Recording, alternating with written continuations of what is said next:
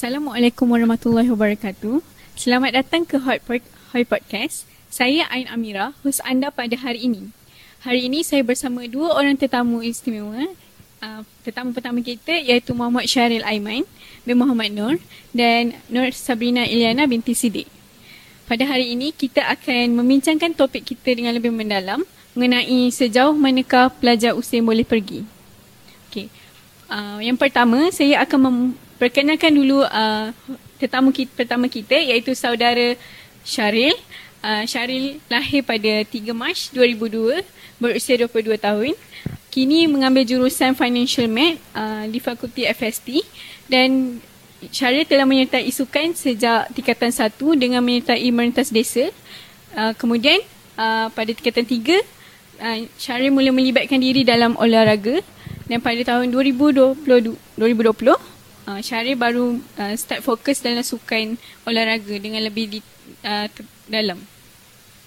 Okay, next uh, untuk uh, tetamu kedua, uh, saya akan memperkenalkan uh, Sabrina.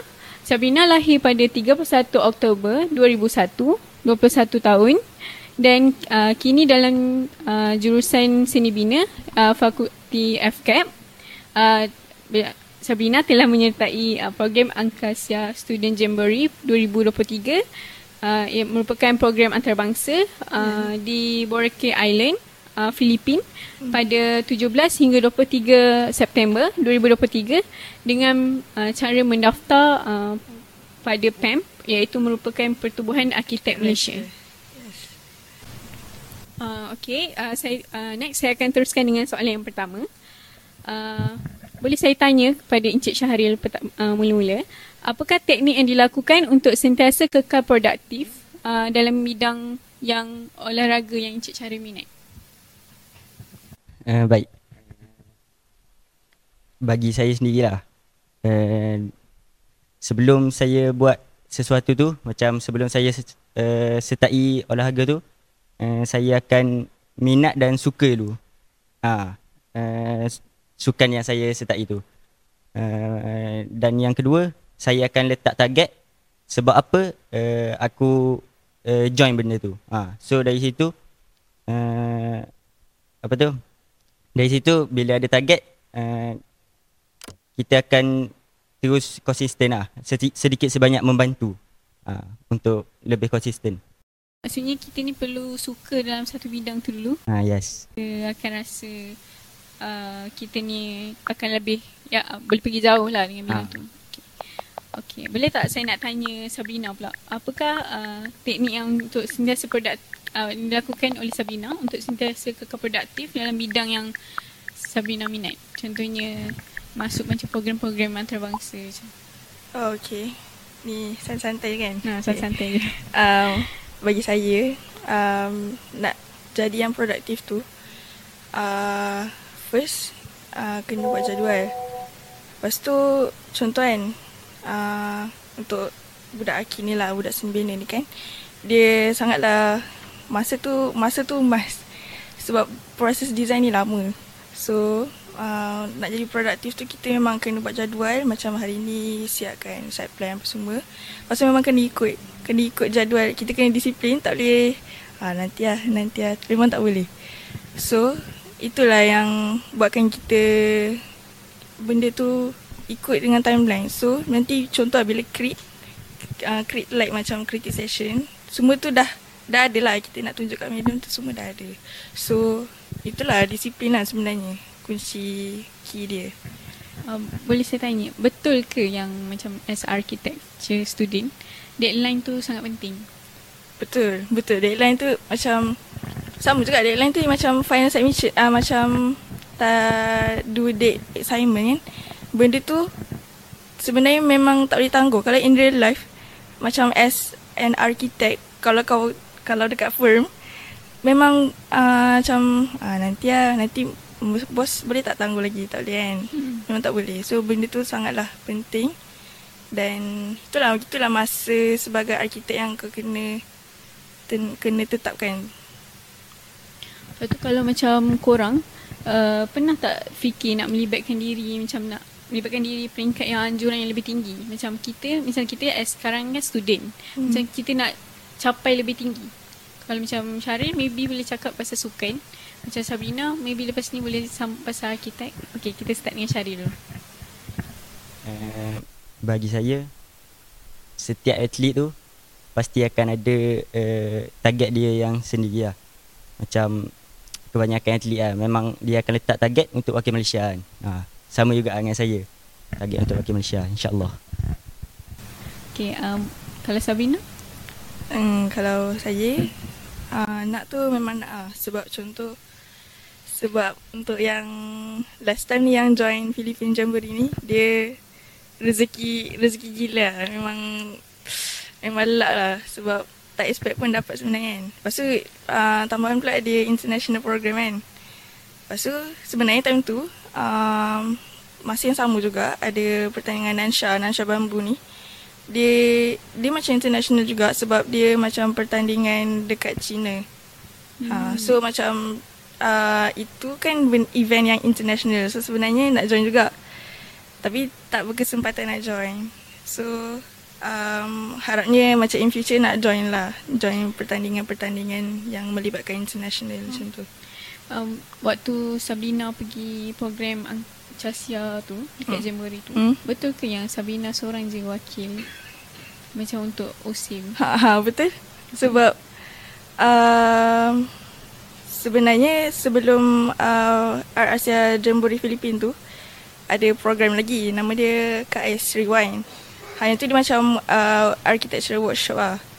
Disebabkan uh, architecture workshop tu lah uh, tak join, tak dapat nak join Nasha Bambu. And then uh, try hantar nama sebab medium dah bagi hebahan dekat grup kan. Hmm. So, macam macam best dia ingatkan adalah adalah orang hantar nama kan. Hmm. Punya macam tak ada. Dia ada cuma yang lagi seorang tu dia macam dari segi money lah macam tu. So that's why dia tarik diri. So so macam expect ramai je yang bagi nama kan. Rupanya tak tak ada. So terpaksalah wakil Usim seorang je. Okey. Faham. Kalau untuk Syahril, memang sukan olahraga je ke yang Syahril nak melibatkan diri dalam peringkat yang tinggi? Ke ada yang spesifik sukan? Um, saya sebenarnya sebelum saya start uh, main olahraga mengetadasa, saya main handball masa sekolah rendah. Uh, lepas tu bila naik sekolah menengah uh, saya uh, sebab masa tu uh, saya badan saya badan saya kecil lah. Uh, so macam kalau untuk handball ni mungkin su- susah lah untuk pergi jauh. Lepas tu saya fikir uh, sebab masa saya tingkatan satu tu saya mula-mula masuk sekolah first time join Mutadasa saya dapat Johan peringkat sekolah. Ha, lepas tu saya fikir macam ha, mungkin aku boleh pergi jauh dalam bahag- sukan ni. Ha, lepas tu uh, apa ni? Allahumma salli ala Muhammad. Dia macam uh, ah satu lagi sebab uh, sukan olahraga Mutadasa ni dia tak terikat dengan teammate. Ha, so kalau aku training aku boleh pergi jauh. Ha.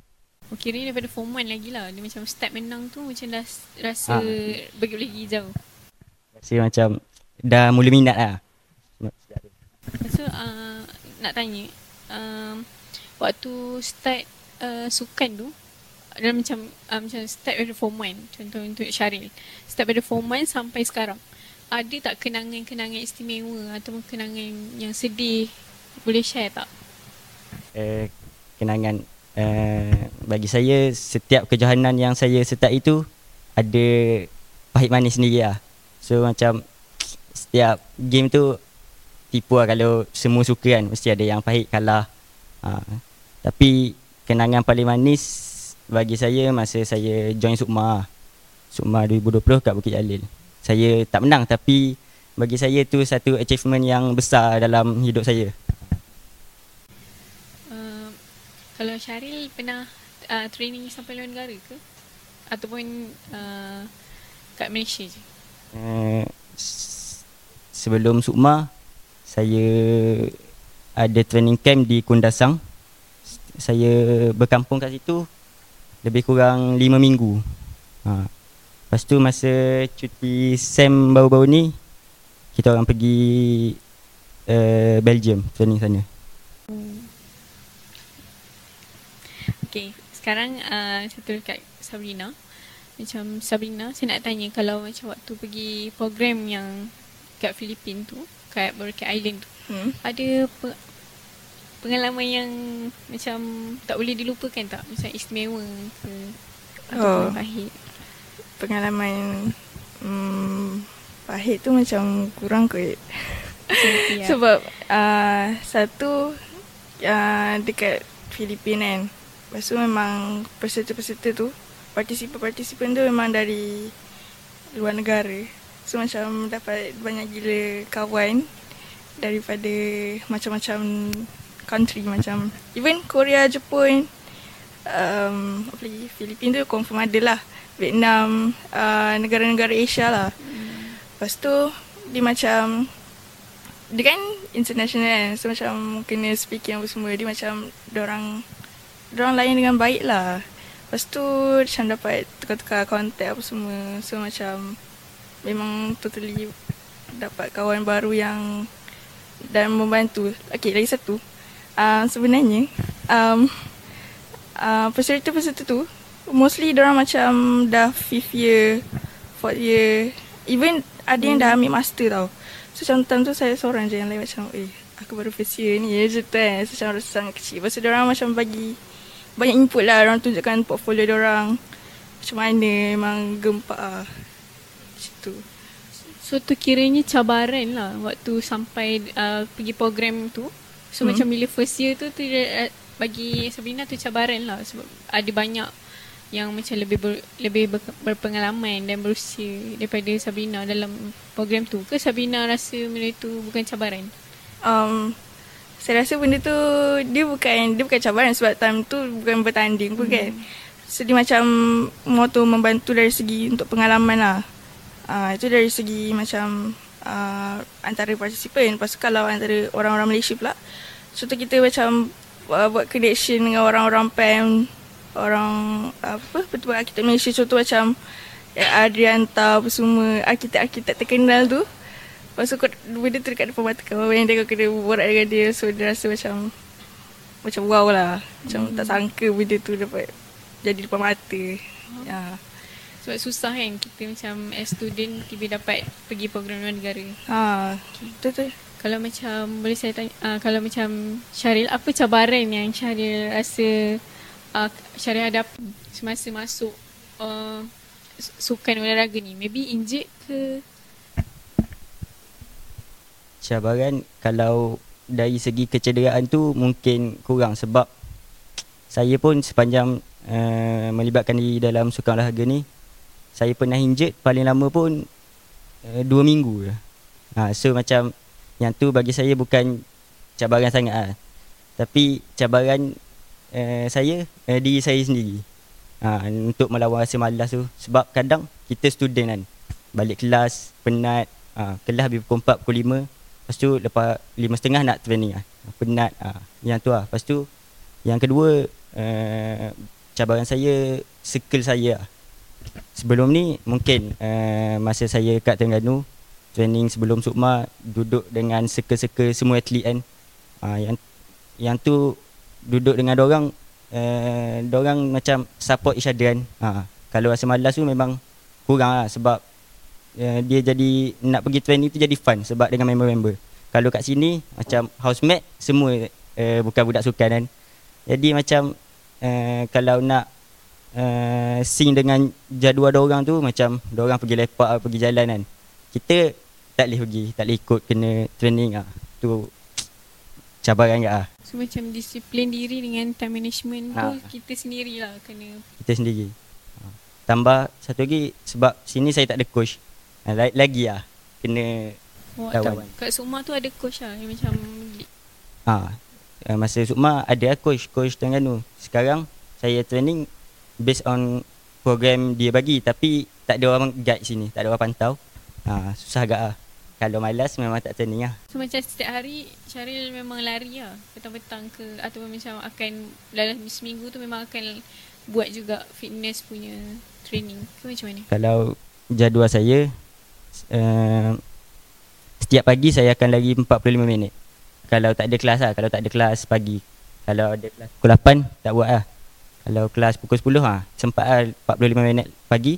Petang uh, uh, jadual lain-lain lah. Ada hari gym, ada hari buat speed, ada hari buat interval. Ha. Kalau uh, Sabrina pula. Hmm, tapi Sabrina boleh cakap, boleh share uh, apa lagi Cabaran. uh, cabaran. Cabaran.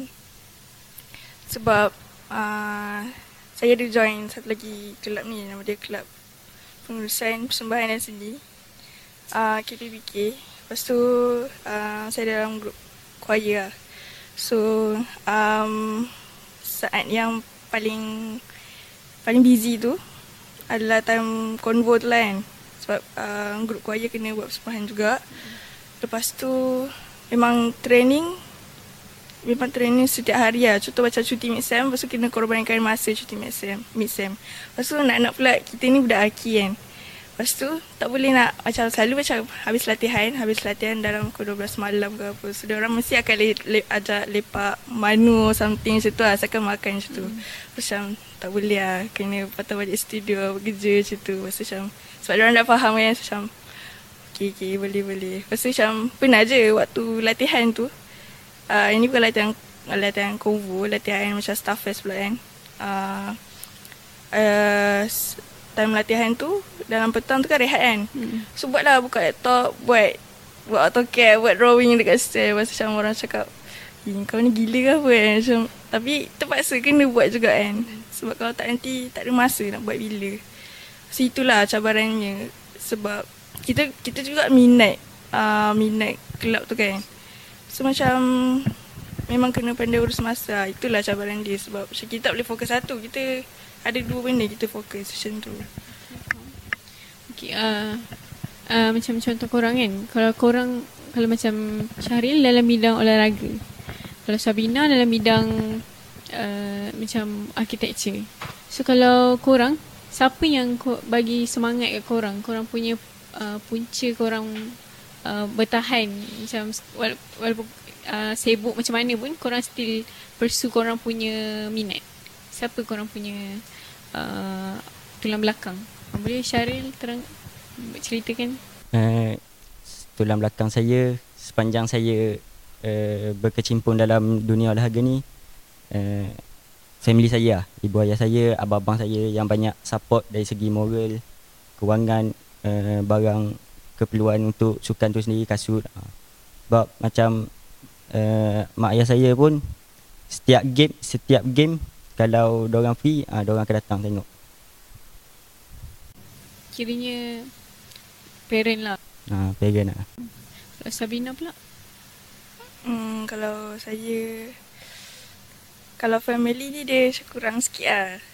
Uh, dia mau kepada diri sendiri sebab macam uh, sebab sebab saya kurang jenis yang bagi expose ha bagi tahu macam apa benda berlaku sebab tak nak risaukan dia orang tau. Lepas tu macam kita sendirilah kena motivate diri kita. Tapi lepas tu kita kena macam fikir ya aku dah masuk ni aku macam kira dah hebat lah. Tak kita kena macam fikir uh, apa yang kurang. Itulah yang macam buatkan kita tak shock sendirilah. Ha, um, like macam uh, kalau fikir balik ini aku tak siap lagi ni ni ni.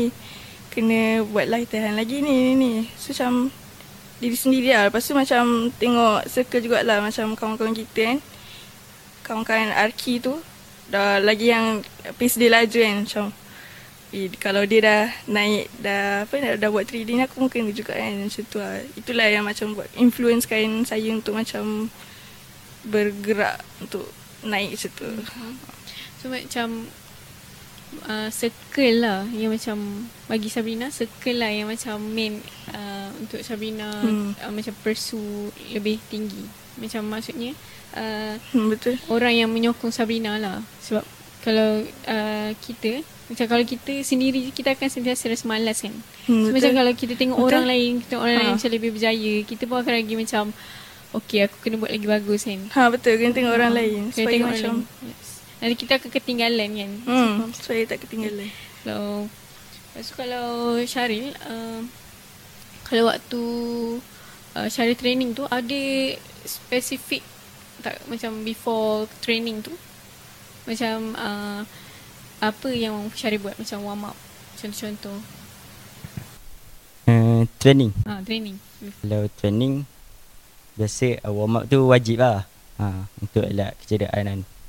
Lepas tu uh, makan at least kalau saya at least 2 jam sebelum lah kalau training. Tapi kalau game biasa saya akan makan makan 4 jam sebelum. uh, waktu memang so macam kalau Syari dengan Sabrina korang memang jaga pemakanan ke oh korang bedal kalau macam Syari Kalau saya saya makan je, bedal je. Ha, tapi jaga, jaga time, timing makan tu je lah saya jaga. kalau Sabrina pula Kalau saya timing memang tak jaga. Main makan je. makan je Ha, makan je. Okay, uh, kalau boleh tak kalau saya nak tanya kalau korang um, kalau korang contohnya korang burn out. Ni, oh. ni macam soalan tiba-tiba kan. Uh, kalau korang burn out, apa yang korang buat? Kalau Syahril. Uh, kalau saya burn out kan. Uh, biasa kalau kat sini susah ke lah. Dia, dia lebih kepada kena uh, motivate diri sendiri kan. Tak ada support daripada orang luar. Hmm. Kalau Sabrina? Kalau saya burn out, saya Keluar. tidur lah. Tidur je. Saya faham. saya faham. Mana tahu kalau Sabrina keluar pergi healing ke genting kan. Ui, tak ada sampai getir. Okay.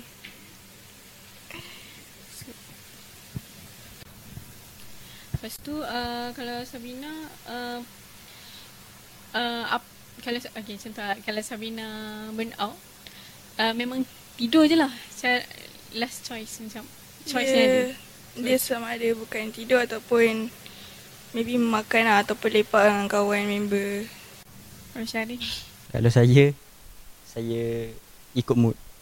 Kalau ah rasa nak lepak-lepak kalau nak tidur tidur je lah.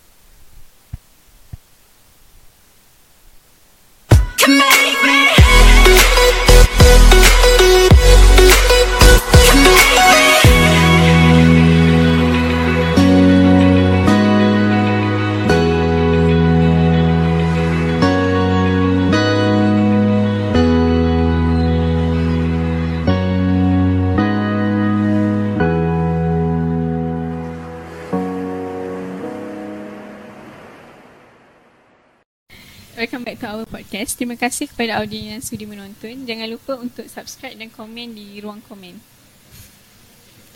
Okay, um, mengenai uh, sesi satu sebentar tadi, macam banyak yang kita pelajari. Contohnya, um, macam uh, kita perlu uh, kita macam bidang kita ni, kita perlu ada circle yang boleh bantu kita parent. Lepas kita yang pandai manage time. And then kita juga kena sa- berdisiplin lah dalam kita punya career supaya kita ni uh, lebih uh, boleh pergi jauh. Lepas tu nak uh, nak terangkan lagi pasal yang sesi satu tu yang kita ni uh, kena ada minat uh, terhadap kita punya sukan or kita punya bidang supaya kita ni kekal produktif dalam kita punya bidang. Lepas tu kita kena terlibat dengan pelbagai uh, aktiviti atau peringkat uh, yang anjuran tinggi agar kita ni lebih uh, boleh pergi lebih depan dan jauh daripada orang lain. Okey, seterusnya saya akan ke next question untuk sesi kedua. Untuk sesi kedua, boleh tak uh,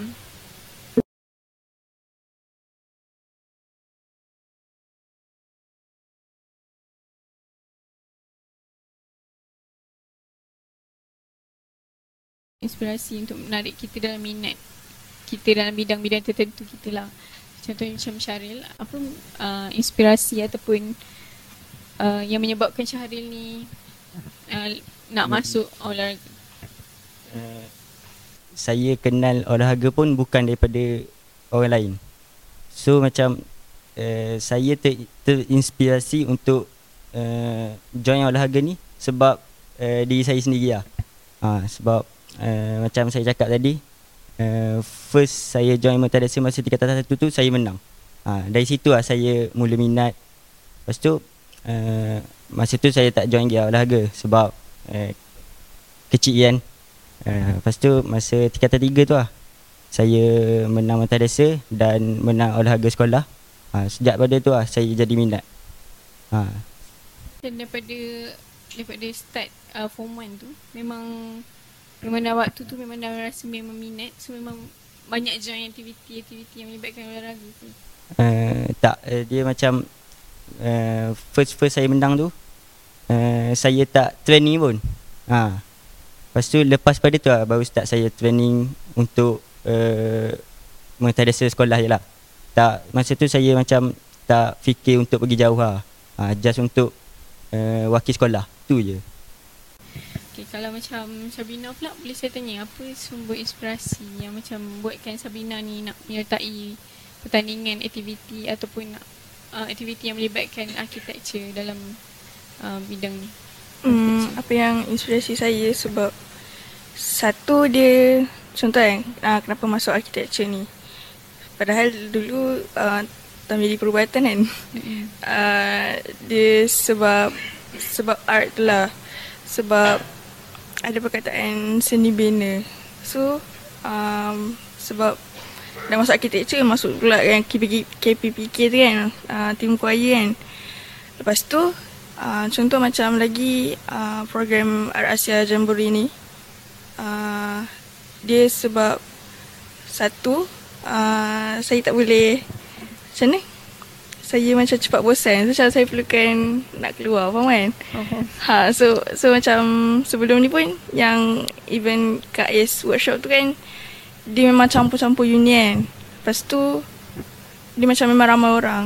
Nak buat connection nak macam borak-borak sembang-sembang pun boleh lah. So itu yang membuatkan saya uh, join nak join banyak banyak event macam tu boleh uh, saya nak tanya macam contohnya kan Sabrina kan macam uh, ambil architecture. So macam waktu involve dalam uh, architecture ni penting ke? Uh, ada kenalan? Macam kenalan untuk kita pursue per, atau per, pergi lebih jauh dalam bidang kita? Hmm, bagi saya penting lah juga sebab dia kita bila kita ada banyak connection tu dia macam dia membantu kita untuk contoh nak dapat intern ke or kerja or something untuk masa depan lah sebab nak kata kalau competition tu ada banyak connection boleh juga lah menjadi sumber untuk mendapat tempat contoh macam Okay, tak boleh sebut. ah, macam tu lah. Tapi bagi saya memang sangat membantu kalau ada banyak connection, kenalan. So macam um, banyak melibatkan diri dalam aktiviti pun macam boleh uh, influence kita lah untuk dapat banyak connection. Boleh, uh, betul. Dia tak semesti uh, sukan pun sama tapi kalau uh, dalam bidang architecture pun still semua bidang lah sebenarnya kan. Hmm, betul-betul. Kalau macam sukan, penting tak kenalan tu? Kalau bagi cara. Hmm, bagi saya, uh, nak cakap penting tak dia sangat sebab kalau macam uh, apa tu kata uh, sukan saya sukan yang saya sertai tu kalau ada kenalan pun tak menjamin untuk kita dapat tempat dalam uh, tim tu ha, sebab uh, kalau olahraga ni dia lebih kepada uh, keputusan atas kertas ha, kalau contoh daripada peringkat sekolahan peringkat daerah peringkat daerah uh, kau menang kau boleh wakil. Ha, gitu. Maksudnya dalam sukan ni macam tak kenalan tu sebenarnya macam ikut orang tu lah. Hmm. Ikut orang tu. Kalau orang tu jenis friendly, maybe dia akan ha, ada kenalan yes. lah. Tapi kalau macam orang tu uh, tak ada kenalan pun tak apa. Sebab yang ha. tu diri dia sendiri kan. Kalau macam architecture, macam Sabrina dalam bidang architecture, kenalan tu macam penting lah untuk buat connection dengan Betul. orang lain. Okay, Betul. So, lepas tu uh, untuk uh, saya nak tanya pasal uh, ada ke korang ada ke perancangan nak involve dalam aktiviti macam untuk tahun 2024 sebab kita kan dah masuk tahun 2024 macam tahun ni ada tak korang punya perancangan uh, kalau saya biasa kalau kejohanan IPT ni setiap tahun dia akan ada uh, empat kejohanan lah. Uh, olahraga, kalau olahraga empat kejohanan. Tapi tahun ni ada lima. Uh, VTF 1, VTF 2, VTF 3 dengan final. Lepas tu tahun ni ada sukip juga kan. Ha, lima. Tapi macam kalau saya sekarang ni saya tersenarai dalam long list untuk ke Asian University Game Jun bulan Jun nanti. Ha, So ah tu lah satu lagi target saya untuk tahun ni. Ah, Yang agent tu dekat mana? Surabaya, Indon. Oh, kira hebat lah Syaril ni. Eh baru long list. Tapi uh, kalau uh, so maksudnya long list tu macam dia macam terus masuk ke ataupun dia ada Tak tak. Uh, dia akan tengok uh, dalam kejohanan-kejohanan yang sebelum AUG sebelum tarikh tutup uh, untuk shortlist uh, dia akan tengok uh, performance dari game-game tu. Ah sebab macam saya sebelum AUG tu akan ada dua game. So dari dua game tu dia akan tengok untuk shortlist. Okey. Uh, kalau untuk Sabrina ada apa-apa perancangan tak macam masa-masa terdekat ni macam contohnya nak join program ni JISU ke Oh, okay. Mm, Perancangan untuk Jisoo ni uh, sedang dilak- sedang dibincangkan lah kan. Uh, nak pergi mana ke mana semua tu. Tapi itu macam bukan uh, this year, next year maybe. Macam tu. Lepas tu uh, nak join balik macam workshop yang architecture tu. Sebab dia macam dia annual program kan. Uh, lepas tu maybe ni macam last year lah untuk nak join program tu kan. Lepas tu dengan nak join lagi banyak international pertandingan sebab supaya nak dapatkan pengalaman tu lah. Pengalaman tu lah yang berharga sebenarnya. Yelah pengalaman yang bantu kita nak dapat kerja betul. nanti Betul? semua kan. Okay, uh, so sekarang ni uh, apa pencapaian yang paling korang rasa korang besar dapat? Macam contohnya korang menang. Kalau macam Syari, apa yang korang uh, Syari rasa?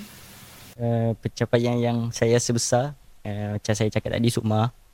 Uh, selain tu uh, saya dapat mewakili Masum ke sukan institusi pengaj- uh, pengajian Malaysia SIGMA mm, bulan September ber- tahun lepas. Uh, tu selain tu uh, kalau yang menang banyak ah, alhamdulillah setakat ni setiap uh, game yang mewakili USIM saya pergi uh, bawa balik medal lah. Oh. Kalau macam uh, Sabrina pula, uh, macam mana Sabrina ni macam uh, lain soalan lain. Macam mana Sabrina nak seimbangkan Sabrina punya uh, akademik tu dengan ko, uh, Sabrina punya koko.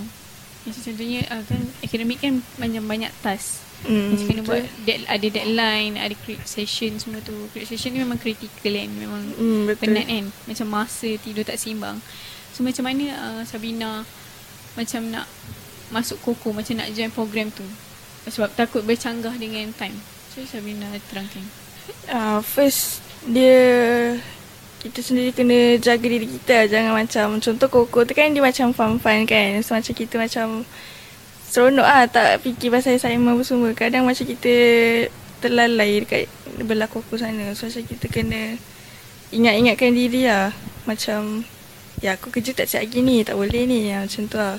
Itu yang membuatkan uh, nak seimbangkan dia lah. kita kena uh, senang cerita macam jadual lah. Tak boleh nak bercanggah semua. Betul? Masa. Tu tapi sebenarnya susah kan. Sebenarnya nak uruskan akademik dengan betul. Film kalau Syaril ni macam mana? Bagi saya susah, sangat susah. Sebab uh, macam sukan ni saya minat. Saya macam boleh kata dah sayang lah dengan sukan ni. Sebab banyak pencapaian saya dapat kan. Dah, dengan akademik ni benda yang wajib untuk kita kan. Ha, mak ayah mak ayah bayar yuran. So nak tak nak memang kena pandai manage masa lah. okay, uh, boleh tak uh, macam ada tak tips yang macam korang nak bagi dekat mereka yang nak nak macam nak ambil kalau macam ada contohlah ada orang kalau untuk Syaril macam ada tips tak macam untuk orang yang nak jadi macam Syaril macam faham tak dia nak pursue dalam olahraga tapi nak wakil USIM ada ada nasihat-nasihat tak uh, pada mereka lah. uh, yang nak mula yang uh, baru nak mula untuk bergiat dalam sukan kan. Uh, nasihat saya teruskan apa niat dia tu teruskan uh, always positif dengan apa yang kita buat tu abaikan apa uh, abaikan mulut orang sebab mulut orang ni kita tak, tak boleh tutup kan saya sendiri pun sepanjang main sukan pun memang ada biasa lah uh, yang negatif-negatif tu. Ha. Lepas tu macam kalau dah join uh, tournament satu kan. Kalau kalah tu biasa normal lah kalah. Ha, jangan putus asa lah. Jangan jangan uh, berhenti. Ha, sebab setengah orang kalau dia kalah dia akan uh, mental dia akan jadi down. So dia akan memilih untuk berhenti. Padahal kalau uh, kita kita tahu kekalahan tu kegagalan tu uh, sendiri uh, adalah ruang dan awal kepada sebuah kejayaan. Kita kena belajar lah daripada contoh kita kalah. Kena belajar. Ha. Kena ambil kalau kita tengok daripada side positif kita akan jadikan benda tu sebagai pengajaran. Mungkin banyak kurang daripada kita kan. Ha. kita rasa kita dah training hard tapi hakikatnya uh, lawan-lawan kita tu lagi uh, lebih uh, usaha dia. Macam ada satu orang kan macam kalau dia kalah, dia macam akan skip ada tempoh yang dia nak need space. Macam faham tak dia macam nak space. Ah, macam bagi syariah-syariah rasa benda tu patut or dia depends on orang? Dia uh, benda tu depends on individu tu sendiri. Macam saya sendiri pun pernah rasa benda tu. Bila kalah sebab uh, masa saya join Sigma tu, saya underestimate lawan. Faham Sebab uh, lawan saya tu, saya tak pernah kalah dengan dia. Tapi time tu, saya tak training, tak well prepared untuk game tu. So saya kalah dengan dia. Kalah sikit je, tak banyak. Tapi benda tu memang efek untuk mental kita lah. Ha, so benda tu boleh tapi jangan ambil masa terlalu, terlalu lama. Macam get back track lah, yes. lah masuk balik track tu. Okay. Dan macam Sabrina pula, macam ad, kalau ada lah student ni yang nanti uh, student usim yang nak masuk dalam atlet ataupun untuk junior-junior first year ke nak masuk koko ke apa uh, ada tak nasihat macam patut ke masuk je ke koko yang ni ataupun kena pandai macam apa tips uh, untuk kekal macam stabil lah untuk imbangkan uh, koko tu dengan anak uh, akademik. Oh, okay. Untuk Okay, untuk siapa yang nak masuk Arki Ini ini ini bukan camaran lah Bukan dia macam kalau korang betul-betul minat nak masuk Arki, silalah masuk Arki. Tapi terus terang cakap Arki ni dia sangat mental, mentally physical and ha, itulah. Kena kuatkan jati diri sebenarnya sebab uh, satu kita ada critic session. So macam kena kena prepare lah untuk dikritik.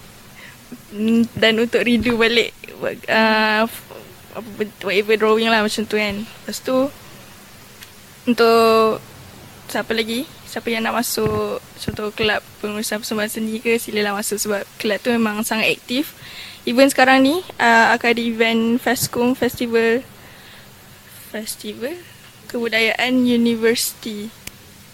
Uh, uh, lepas tu di antara antara IPT juga uh, so benda tu sangat best lepas tu yang penting korang kena minat dan jangan macam tadi lah Syarif kata jangan jangan fikir pasal apa benda orang lain cakap. Just terus terus je. Itu yang buatkan kita kita naik. Ha, sebab kita buat apa benda kita suka. Kita percaya kat diri kita. Ha, macam tu lah. Saya macam, saya macam faham lah kalau yang macam bidang korang kan. Macam korang macam sangat busy lah. Macam fikir korang punya career lagi.